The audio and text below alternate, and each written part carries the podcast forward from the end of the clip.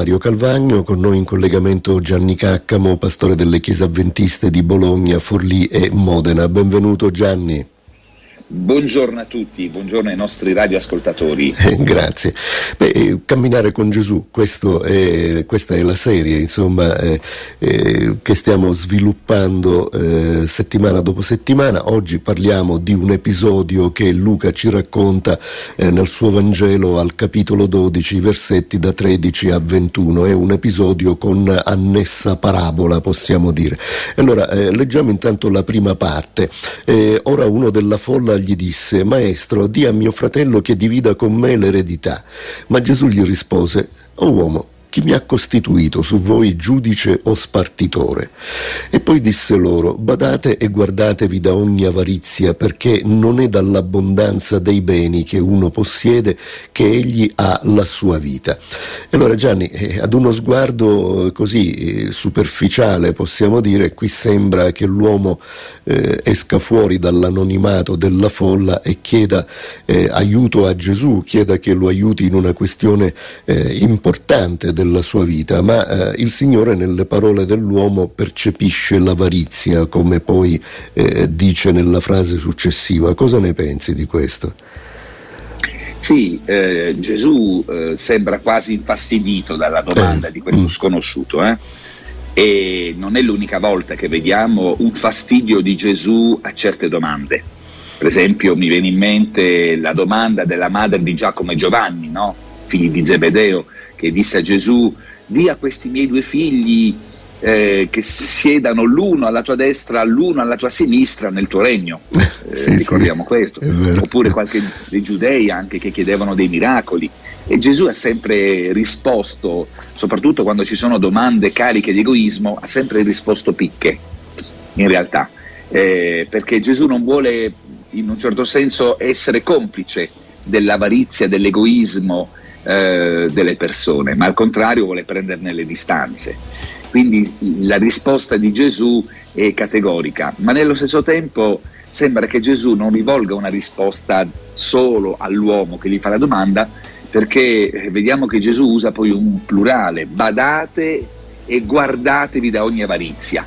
Eh, possiamo ipotizzare che Gesù volesse parlare a lui o al fratello che era a fianco, o anche, siccome il testo lo dice, anche alla folla. Mm. Quindi vediamo che Gesù punta su un principio che deve valere per tutti.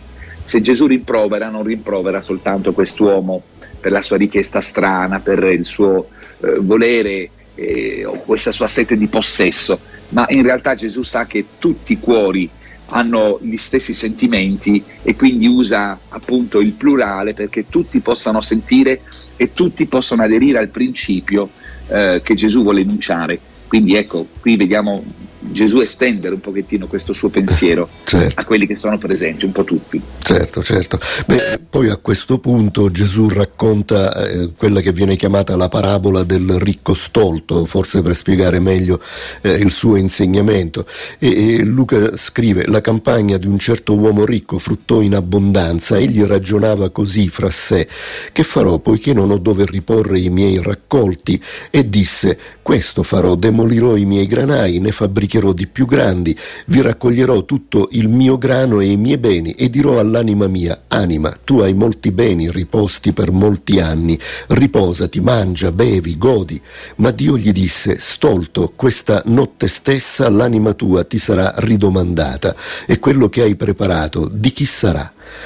Così è di chi accumula tesori per sé e non è ricco davanti a Dio, conclude Gesù con questa frase. E allora Gianni, eh, qui eh, nel racconto non c'è nulla che faccia pensare eh, da parte di questo ricco maltrattamenti agli operai o a furti o a disonestà, eppure eh, Gesù definisce stolto eh, quest'uomo, insomma.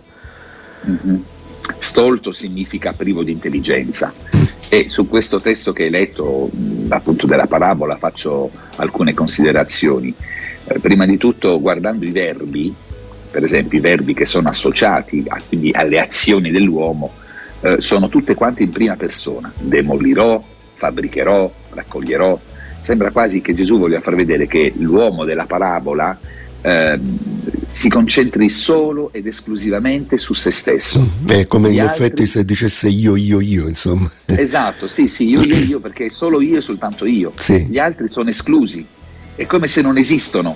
Ok, già questo eh, è un segno di stoltezza per Gesù.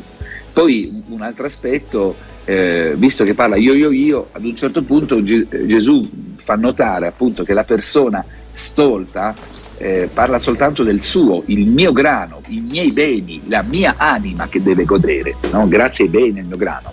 Eh, quindi in un certo senso Gesù eh, vede che c'è una persona che non fa del male a nessuno, no? cioè descrive una persona che non fa del male a nessuno, ma in realtà vive solo per se stessa, come per dire non basta eh, fare, eh, astenersi dal fare il male, ma anche quando una persona eh, si concentra solo su se stessa e quindi esprime questa stoltezza che è praticamente un'incapacità di condividere con gli altri degli aspetti importanti della propria vita, sì, eh, sì. il male lo fa lo stesso. Mm. Anche se non lo fa direttamente, ma pensando solo a se stessi, il male lo si fa lo stesso. È chiaro, è chiaro.